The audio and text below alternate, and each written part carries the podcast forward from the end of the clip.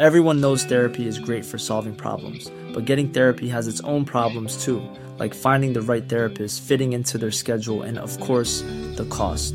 Well, BetterHelp can solve those problems. It's totally online and built around your schedule. It's surprisingly affordable too. Connect with a credentialed therapist by phone, video, or online chat, all from the comfort of your home. Visit betterhelp.com to learn more and save 10% on your first month. That's BetterHelp, H-E-L-P.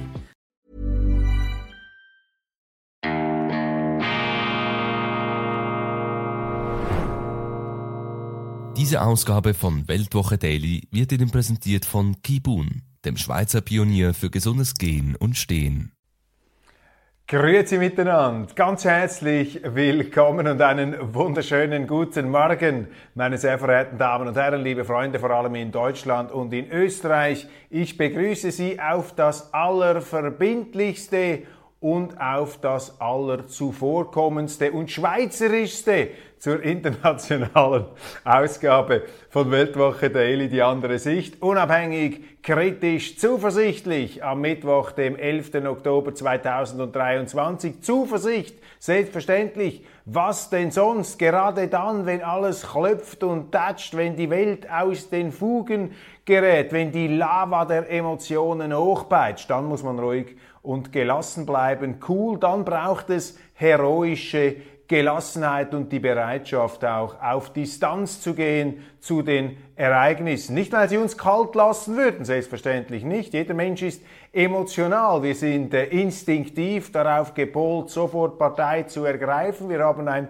Gewissen, eine innere Stimme der Gerechtigkeit, die uns dann und wann anleitet, dann und wann allerdings auch in die Irre führen mag. Also immer schön skeptisch bleiben. Distanz. Je emotionaler, je heißer, desto kühler muss man das Geschehen einordnen. Das gilt insbesondere für die Politik. Aber leider ist es so, dass wir heute Politiker haben, die selber Brandfackeln der Emotionalität sind, die heimgesucht, überwältigt, übermannt, überfraut, wie man immer das heute ausdrücken muss, die überwältigt, weil die ihre Emotionen nicht im Griff haben. Und darum müssen wir sie im Griff haben, meine Damen und Herren, müssen wir schon schön, nüchtern und sachlich die Situation beurteilen. Krieg im Nahen Osten, eine fürchterliche Terrorattacke dieser Hamas-Gruppierung, dieses Verbrechersyndikats. Ich kann es nicht anders formulieren. Und diese Hamas, ich verfolge das schon seit vielen Jahren, da löscht es mir einfach ab. Diese Hamas, das ist ein ganz finsteres Produkt dieses Nahostkonflikts, der ja in unvordenkliche, in biblische Zeiten zurückreicht. Und mein subjektiver Eindruck, mit aller Bescheidenheit da aus der Schweiz, aus der gesegneten, aus der sicheren Schweiz heraus formuliert, mein Eindruck ist einfach, dass die Palästinenser, die Flüchtlinge, die staatenlosen Araber, wenn man so will, die Nachkommen jener Leute, die 1948, 1949 bei der Staatengründung von Israel unter die Räder gekommen sind, dass diese Palästinenser missbraucht werden. Sie werden missbraucht, früher von arabischen Staaten, die Israel von der Landkarte wischen wollten. Heute werden sie von den Mullahs im Iran missbraucht. Und diese Hamas ist sozusagen, ich habe das gestern formuliert, das Monster, das gezüchtet wurde, um Israel zu zerstören. Und jetzt werden viele arabische Staaten dieses Monster nicht mehr los, denn sowohl die Saudi-Arabier, sogar die Saudi-Araber sind ja heute bereit, das Existenzrecht Israels anzuerkennen. Es gibt diese Friedensverhandlungen und jetzt hat man die Hamas, das Frankenstein-Problem in seiner klassischen Zuordnung, das Monster, das sich jetzt auch gegen den Friedensprozess seiner Geldgeber, seiner Waffenlieferanten von einst stellt, heute vor allem natürlich der Iran. Das ist die verwickelte Situation, die viele Leute natürlich, auch mich selbstverständlich, überfordert und die Emotionen hochgehen lässt. Aber ich sage hier und halte das fest, nichts Neues unter der Sonne. Nichts Neues unter der Sonne. Dieser Konflikt, dieser Nahostkonflikt ist uralt, er geht auf biblische Zeiten zurück. Ich habe langsam den Verdacht, er ist unlösbar, aber er kann ja nicht unlösbar sein. Und diese Abraham-Verträge zwischen Israel, zwischen den Vereinigten Arabischen Emiraten und vielleicht auch zwischen Israel und Saudi-Arabien, das sind Silberstreifen am Horizont, das sind echte Lichtblicke, jetzt allerdings ein großer Rückschlag. Die Palästinenser möchten das Ganze zum Entgleisen bringen, die Hamas, denn sie spüren natürlich, dass sie eben nicht mehr gebraucht werden. Das Monster da, dieser Terminator sozusagen als politische Terrororganisation, die spüren, dass sich die Welt verändert und jetzt kommt also diese brachiale Aktion, dieser brutale Versuch, diesen Friedensprozess zum Entgleisen zu bringen. Und als Schweizer, als Mitteleuropäer können wir uns nicht einbilden, das Ganze einzurenken. Aber die wesentliche Erkenntnis, Distanz nehmen, sachlich bleiben, nichts Neues unter der Sonne. Die Überforderung der Geheimdienste, Goliath, Israel, ausgetrickst vom David, dieser Hamas-Terroristen. Auch das ist nichts Neues. David gegen Goliath, der überlegene, schwer bewaffnete Riese, der da vom flink einherwieselnden Hirten mit Kieselsteinen letztlich aus der Balance gebracht und dann besiegt wird. Auch das ein uraltes Motiv. Man soll doch jetzt nicht so tun in den Medien, als sei das alles neu und man müsse das Rad neu erfinden deswegen und eine ganz andere und veränderte Politik machen. Es ist nichts Neues unter der Sonne. Goliath gegen David, Goliath hier überrascht, überrumpelt. Geheimdienste, die blind sind. Ja, auch das ist nichts Neues, meine Damen und Herren. Die Geheimdienste, soweit mein Eindruck, sind immer blind, wenn es darauf ankommt. Sie sind zwar grossartig, wenn es darum geht, also grossartig in Anführungszeichen. Sie sind zwar hocheffizient, sagen wir es so, wenn es darum geht, zum Beispiel eigene Bürger zu überwachen, denen man irgendetwas anhängen will, denen man die der eigenen Meinung widersprechen, dem etwas nicht passt. Aber wenn es darum geht, ganz große Bedrohungen ausfindig zu machen, nehmen Sie 9/11, diese Terroranschläge damals in New York, das hat auch niemand kommen sehen. Und ich steige nicht ein auf jene Verschwörungstheorien, die sagen, ja, das ist doch alles inszeniert von hinter den Kulissen. Da bin ich zu lange Journalist, um solche Theorien zu durchschauen. Es wäre unmöglich, solche Geheimnisse, solche Vertuschungen aufrechtzuerhalten. Der Mensch ist viel zu mitteilsam, eine Plaudertasche. Deshalb hätte man das schon längst irgendeiner Zeitung verkauft oder erzählt, wenn es da einen Plan gibt. Nein, die Inkompetenz ist hier das Leitmotiv. Die Inkompetenz und auch gerade diese hochgezüchteten, super eben Goliath-Geheimdienste, die kochen eben auch nur mit Wasser und manchmal kochen sie nicht einmal und haben auch kein Wasser mehr im Topf, sind sie ausgeschossen und ihre eigene Komplexität ist so groß, dass sie nicht einmal damit zu Rande kommen. Die mit sich selbst überforderte Bürokratie, auch das, meine Damen und Herren, ist nichts Neues.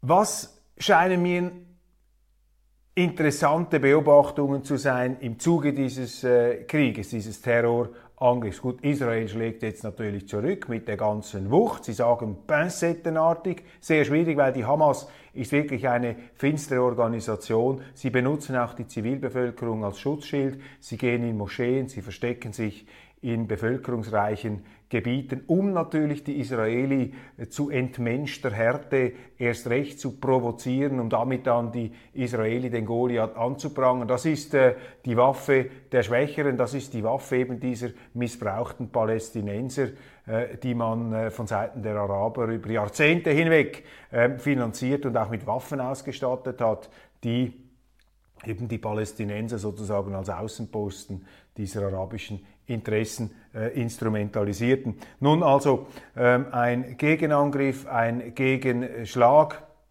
eine fürchterliche Sache.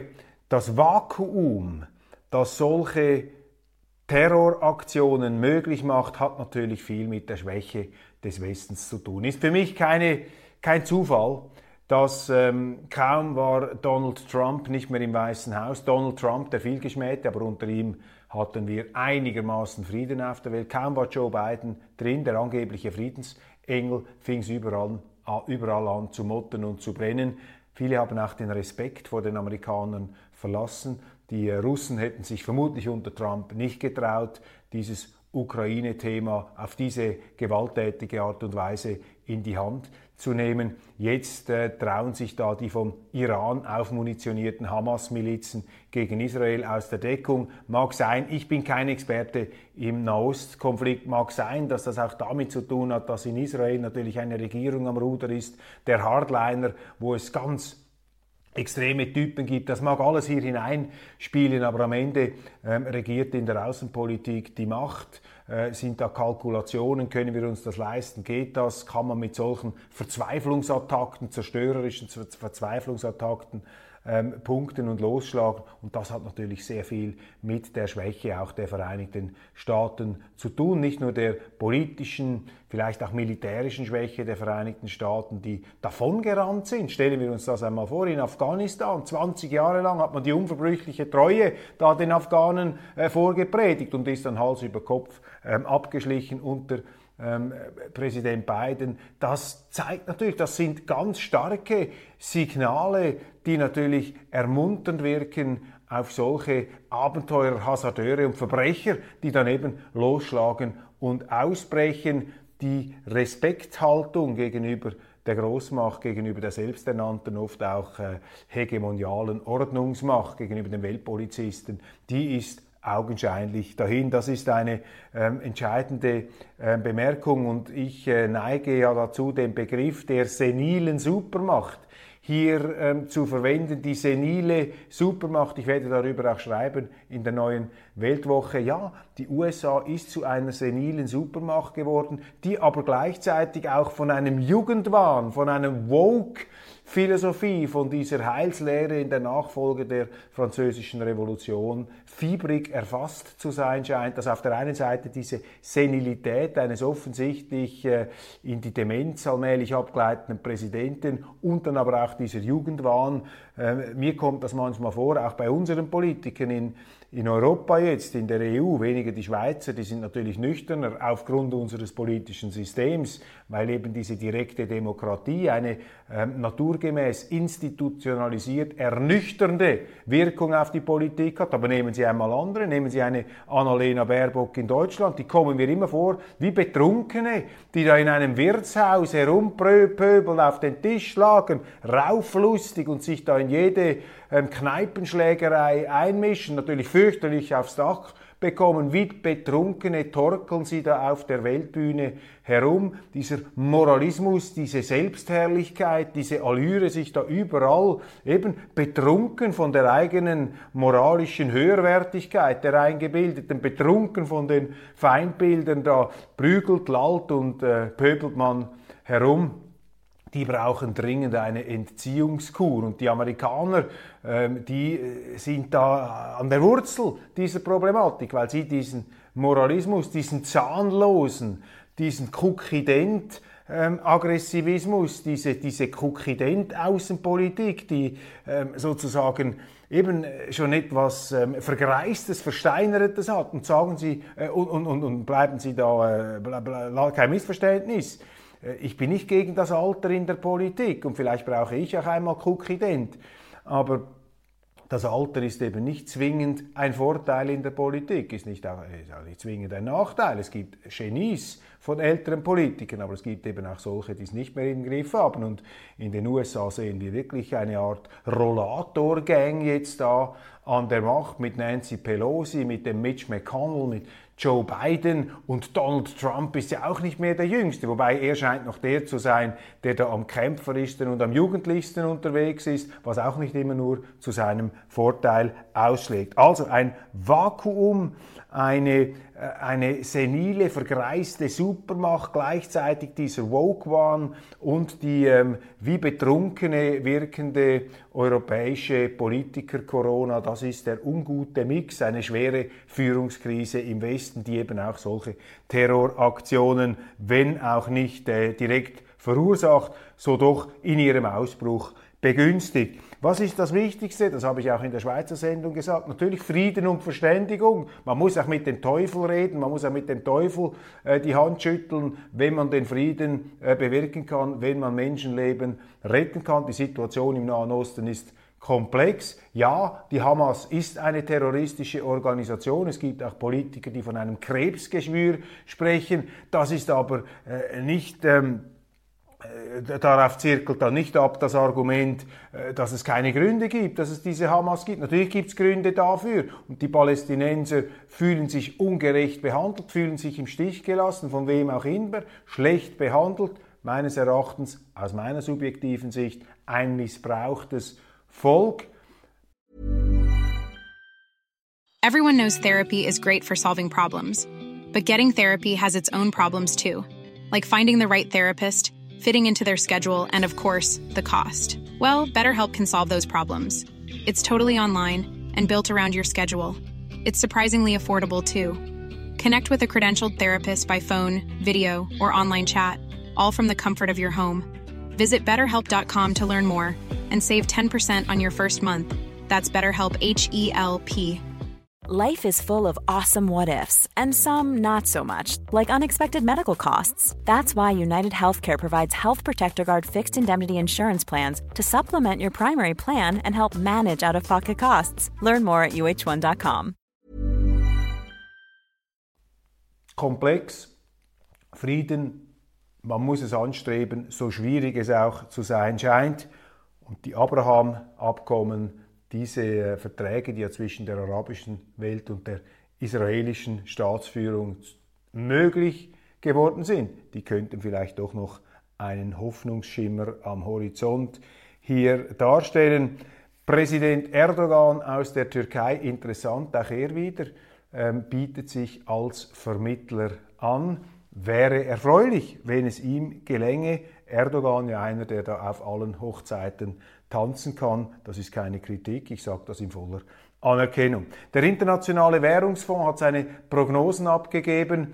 Ein geringfügiges Wachstum für die Welt, aber Deutschland ist da abgeschlagen. Deutschland hat sich einfach politisch ins Elend hineingewirtschaftet, das Erbe der Merkel-Jahre. Meine Merkel profitierte von der Agendapolitik ihres Vorgängers Gerhard Schröder, hat das ausgereizt und hat nichts gemacht, um diese Prosperität von den Grundbedingungen, von den wirtschaftspolitischen Erfolgsfaktoren her nach vorne zu bringen. Sie haben in Deutschland zu viel Staat, zu viel Steuerbelastung, zu viel Bürokratie. Sie haben eine verheerende Außenpolitik, die der Industrie die Energieversorgung abschneidet bzw. die Energie dermaßen verteuert hat, dass von Deindustrialisierung die Rede sein muss, auch wenn eben die Medien immer wieder mal einen Ökonomen ausgraben und finden, der dann das Gegenteil erzählt, etwas Opium fürs Volk. Wobei auch hier, meine, die Meinungsvielfalt ist interessant und ist ja gut, wenn auch solche Stimmen gehört werden. Im Windschatten jetzt dieser Eskalation im Nahen Osten, dieses Ausbruchs, dieses Angriffs, dieser Terrorattacke, dieses Brandherz, gerät etwas aus dem Blick, dass die Russen ihrerseits eine Gegenoffensive im Donbassgebiet gestartet haben.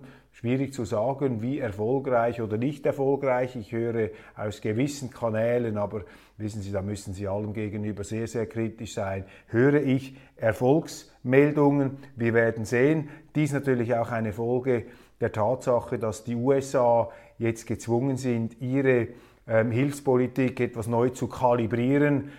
Joe Biden hat bereits gesagt, dass ein Teil der Ukraine-Hilfe in Richtung Israel umgelenkt wird. Und aus Russland hat sich der frühere Präsident Medvedev eingeschaltet, wobei auch seine Äußerungen sind mit größter Vorsicht zu genießen. Die russische Staatsführung ist ja sehr nüchtern und fast schon eisgekühlt in ihren Aussagen zu diesem Krieg, im Unterschied zu den eben emotional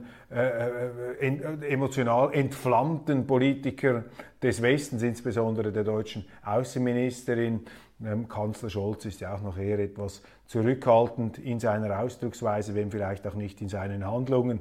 Er macht dann das mit, was die anderen lauthals anpreisen und ankündigen.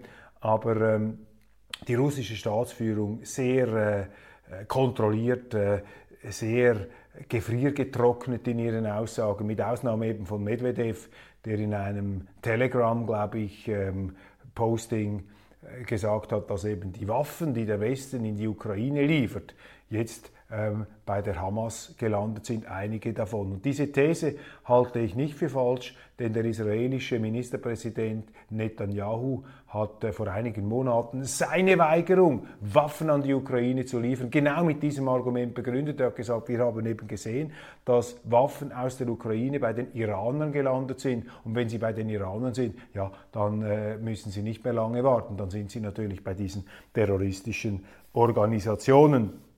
Also, Russland in einer Offensive, natürlich jetzt auch wieder eine veränderte Landkarte vor dem Hintergrund der kriegerischen Ereignisse in Israel.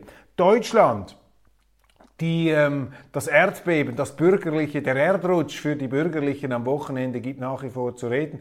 Und die Frankfurter Allgemeine Zeitung spricht das aus, was wir ohnehin schon beobachtet haben. Sie ruft nun dazu auf, eine Deutschlandkoalition gegen die AfD zu zimmern, zu schmieden. Und auch dies, meine Damen und Herren, nichts Neues unter der Sonne. In der Schweiz kenne ich das informelle Parteienkartell von links bis Mitte bis halb rechts gegen die SVP, sowas in der Schweiz. Und jetzt haben sie das in Deutschland gegenüber der AfD. Sie haben faktisch in Deutschland nur noch zwei Parteien, die AfD gegen alle anderen oder alle anderen gegen die AfD. Das ist die Situation, die sich jetzt zur Kenntlichkeit entstellt. Die Medien stellen sogar diese Forderung auf, wobei es ist eine etwas hohlklingende Forderung, denn sie ist bereits realisiert worden. Dieses informelle Politkartell, das haben sie. Und ich kann Ihnen auch sagen, was das bewirken wird. Das wird dazu führen, dass die CDU und die FDP, die ja ohnehin schon an der Abbruchkante steht und es noch mit Ach und Krach geschafft hat, in Hessen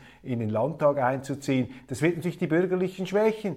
Diese unheilige Allianz, diese Zwangshochzeit gewissermaßen, Nothochzeit zwischen links und den Softbürgerlichen, etwas den Weichbürgerlichen, das führt eben dazu, dass die Bürgerlichen immer mehr geschwächt werden und dass die AfD immer stärker wird. So ist das in der Schweiz passiert. Das politische Establishment wird natürlich diese Opposition umso verschärfter bekämpfen. In Deutschland sowieso eine noch relativ junge Demokratie, die sich zuerst daran gewöhnen muss, dass es eben hier wieder richtige Opposition gibt. Und Opposition heißt eben, dass eine Opposition eine andere Meinung hat.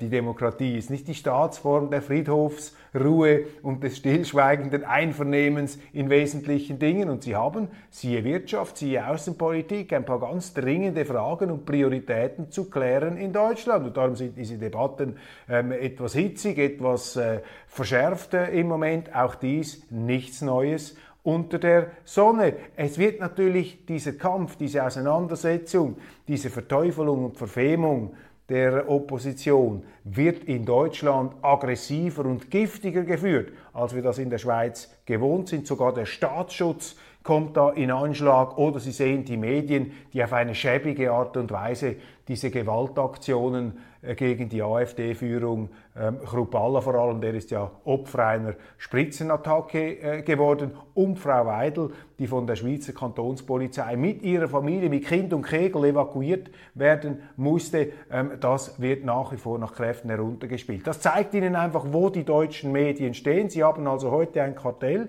zwischen den Mainstream-Medien, den Mainstream-Parteien, alle gegen die AfD. Und aus Schweizer Sicht kann ich hier einfach die Beobachtung beisteuern, das stärkt in der Regel die Opposition. Wenn sie unten durch müssen, wenn sie verfolgt werden und nicht zerbrechen daran, dann werden sie stärker. Und ich glaube, dass die AfD den Punkt des Zerbrechens, man fürchtete ja 2021 etwas, dass das Ganze verserbelt und verdampft, aber das hat sich nicht bestätigt nach diesen unerfreulichen Wahlresultaten damals im Zuge der Grünen Welle.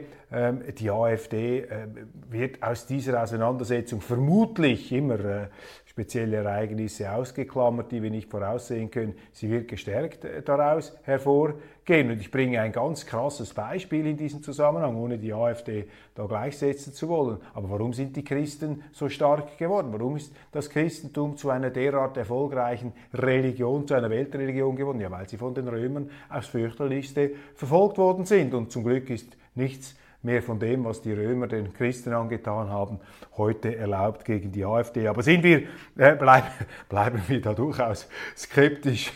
Wenn sie dürften, wenn sie könnten, dann würden sie natürlich auch die AfD im Stadion den Löwen zum Fraß vorwerfen. Keine Frage, aber zum Glück haben wir solche Zeiten hinter uns. Die FDP serbelt ab, ja, eine angekündigte Tragödie, die da stattfindet, wobei Tragödie ein Tragödien. Ich kann jetzt da nicht besonders viel Mitleid erzeugen bei mir oder entdecken. Und das hat sich die FDP und ihr Vorsitzender Lindner selber zuzuschreiben. Man spürt einfach, dass da der Drang, unbedingt in die Regierung jetzt hineinzugehen unter Verletzung aller früheren Prinzipien, der war zu groß. Da spürten ein paar Leute einfach die Verführungskraft dieser Privilegien und dieser Pfründe. Macht vermutlich Spaß, wenn man da als Minister immer in einer Staatskarosse herumfahren kann. Man wird auf den roten Teppichen der Welt begrüßt. Ja, wer kann dem schon widerstehen? Aber eben, Sie sehen jetzt halt, dann geht's abwärts. Rekordzahl von Asylbewerbungen. Die 27 EU-Staaten plus Schweiz und Norwegen werde in diesem Jahr die 1-Millionen-Grenze überschreiten. Das ist der höchste Wert seit 2016. Damals gab es in Europa 1,23 Millionen Asylgesuche plus 74% allein die Steigerung in Deutschland gegenüber dem Vorjahr. Die wichtigsten Länder, Herkunftsländer, Syrien, Afghanistan, Türkei. Dieses Asyldebakel, dieses Asylchaos, meine Damen und Herren, ist selbst gemacht. Wer die Grenzen nicht schützen kann oder nicht schützen will, muss sich nicht wundern, wenn Leute kommen, um sich da an den Futtertrögen gütlich zu tun. Wer nicht bereit ist, die Wirklichkeit zur Kenntnis zu nehmen, der wird bestraft. Also nicht nur der zu spät kommt, wird bestraft, auch der Tomaten auf den Augen hat, der wird auch bestraft. Dann ist mir zugeschickt worden eine unglaubliche Geschichte. Ein Zuschauer von Weltwoche Daily hat auf Twitter oder Facebook Bilder dokumentiert, wo er zeigt, dass ukrainische Streitkräfte mit Nazi-Fahnen operieren. Er hat diese Nazi-Fahnen gezeigt und er hat auch darauf hingewiesen, dass vor 2022 unsere Medien noch sehr kritisch berichtet haben über diese ukrainischen Neonazis und dass heute keine schlappe Zeile mehr darüber zu lesen ist oder wenn, dann höchstens eine verharmlosende. Wenigen Ausnahmen, die New York Times hat kürzlich einen großen Artikel gebracht, wo sie gesagt haben, nach wie vor würden im Donbassgebiet ukrainische Einheiten mit Nazi-Symbolen in den Fronten dabei sein, kämpfen. Das sei ganz schlimm, nicht etwa, weil sie diese Nazi-Symbole auf ihren Uniformen haben, nein, weil dies dem Putin-Narrativ Vorschub leiste. Dies war die Argumentation der New York Times. Und nun also ein kritischer Zuschauer, der da Bilder, richtige, in ihrer Authentizität nicht bestrittene Bilder aufgeschaltet hat, um darauf hinzuweisen, dass da die europäische Politik Nazi-Banden in der Ukraine unterstützt. Wissen Sie, was mit dem passiert ist? Der ist rechtskräftig verurteilt worden von einem deutschen Gericht zu mehreren Tagessätzen, gemessen an seinem Lohn, ab über 7.500 Euro Buße, also eine saftige Buße ist ihm da angeknallt worden wegen der Verbreitung von nationalsozialistischen verbotenen Symbolen. Jetzt müssen Sie sich das einmal vorstellen. Das ist jetzt also die Folge des Verbots solcher Embleme, dass man auch nicht mehr aufklären darf, wenn solche Embleme in der Politik, in der aktuellen, von der eigenen Regierung unterstützten Politik gang und gäbe sind. Und davor habe ich immer gewarnt, gibt ja auch in der Schweiz diese Bestrebungen, Nazi-Symbole zu verbieten. Die meinen dann natürlich, ja, wenn irgendeine Partei mit solchen Nazi-Symbolen bei uns auftritt oder irgendwelche Schlangenölverkäufer. Aber das Problem der Dokumentation, auch der geschichtlichen Forschung, das ist offenkundig und das wird ja dann verhindert, wie dieses Beispiel aus Deutschland zeigt. Letztes Thema dieser Ausgabe, wir hören ja immer mit etwas Positivem auf, Ian Fleming, die große Biografie von Nicholas Shakespeare, der James Bond-Erfinder, der noch eine interessantere, der eigentlich die interessantere Figur ist als James Bond selber, Ian Fleming, ich wusste nicht so viel über ihn, hochinteressante Familie, sein Großvater in einem Slum aufgewachsen, hat sich durch eigene Kraft hochgearbeitet zum damals reichsten Mann in Europa. Von 1845 bis 1933 hat er gelebt. Der Großvater Fleming, Robert Fleming, hat dann eine Bank gegründet, hat in den Vereinigten Staaten die Eisenbahnen mehr oder weniger finanziert als Investmentbanker. Die sind da in Schlössern und Landhäusern aufgewachsen. Ian Fleming, die besten Schulen besucht, unter anderem das Eton College, und erst relativ spät im Leben, mit 44, hat er seinen ersten James-Bond-Roman geschrieben. James Bond, einer der definitiven Kulturarchetypen, Popkulturarchetypen der Gegenwart, mit einer unglaublichen Eigendynamik, einer unglaublichen Bezauberungskraft, sowohl für Männer wie für Frauen. Aber noch viel interessanter als die Figur des James Bond und dieses Phänomen ist der Autor Ian Fleming und die Geschichte seiner Familie. Und davon berichtet dieses Buch, vom Schriftsteller verfasst Nicholas Shakespeare. Ich weiß nicht, ob er mit William Shakespeare verwandt ist. Ich glaube nicht, oder vielleicht über bestimmte Umwege schon.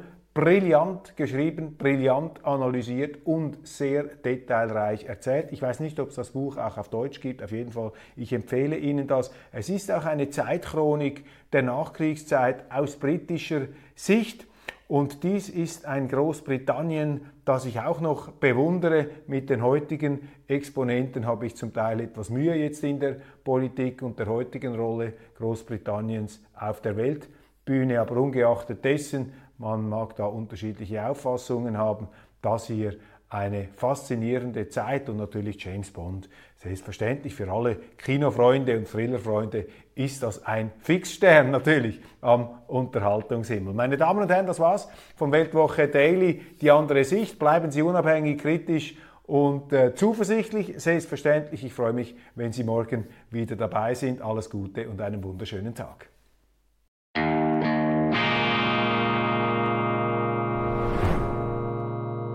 Diese Ausgabe von Weltwoche Daily wird Ihnen präsentiert von Kibun, dem Schweizer Pionier für gesundes Gehen und Stehen.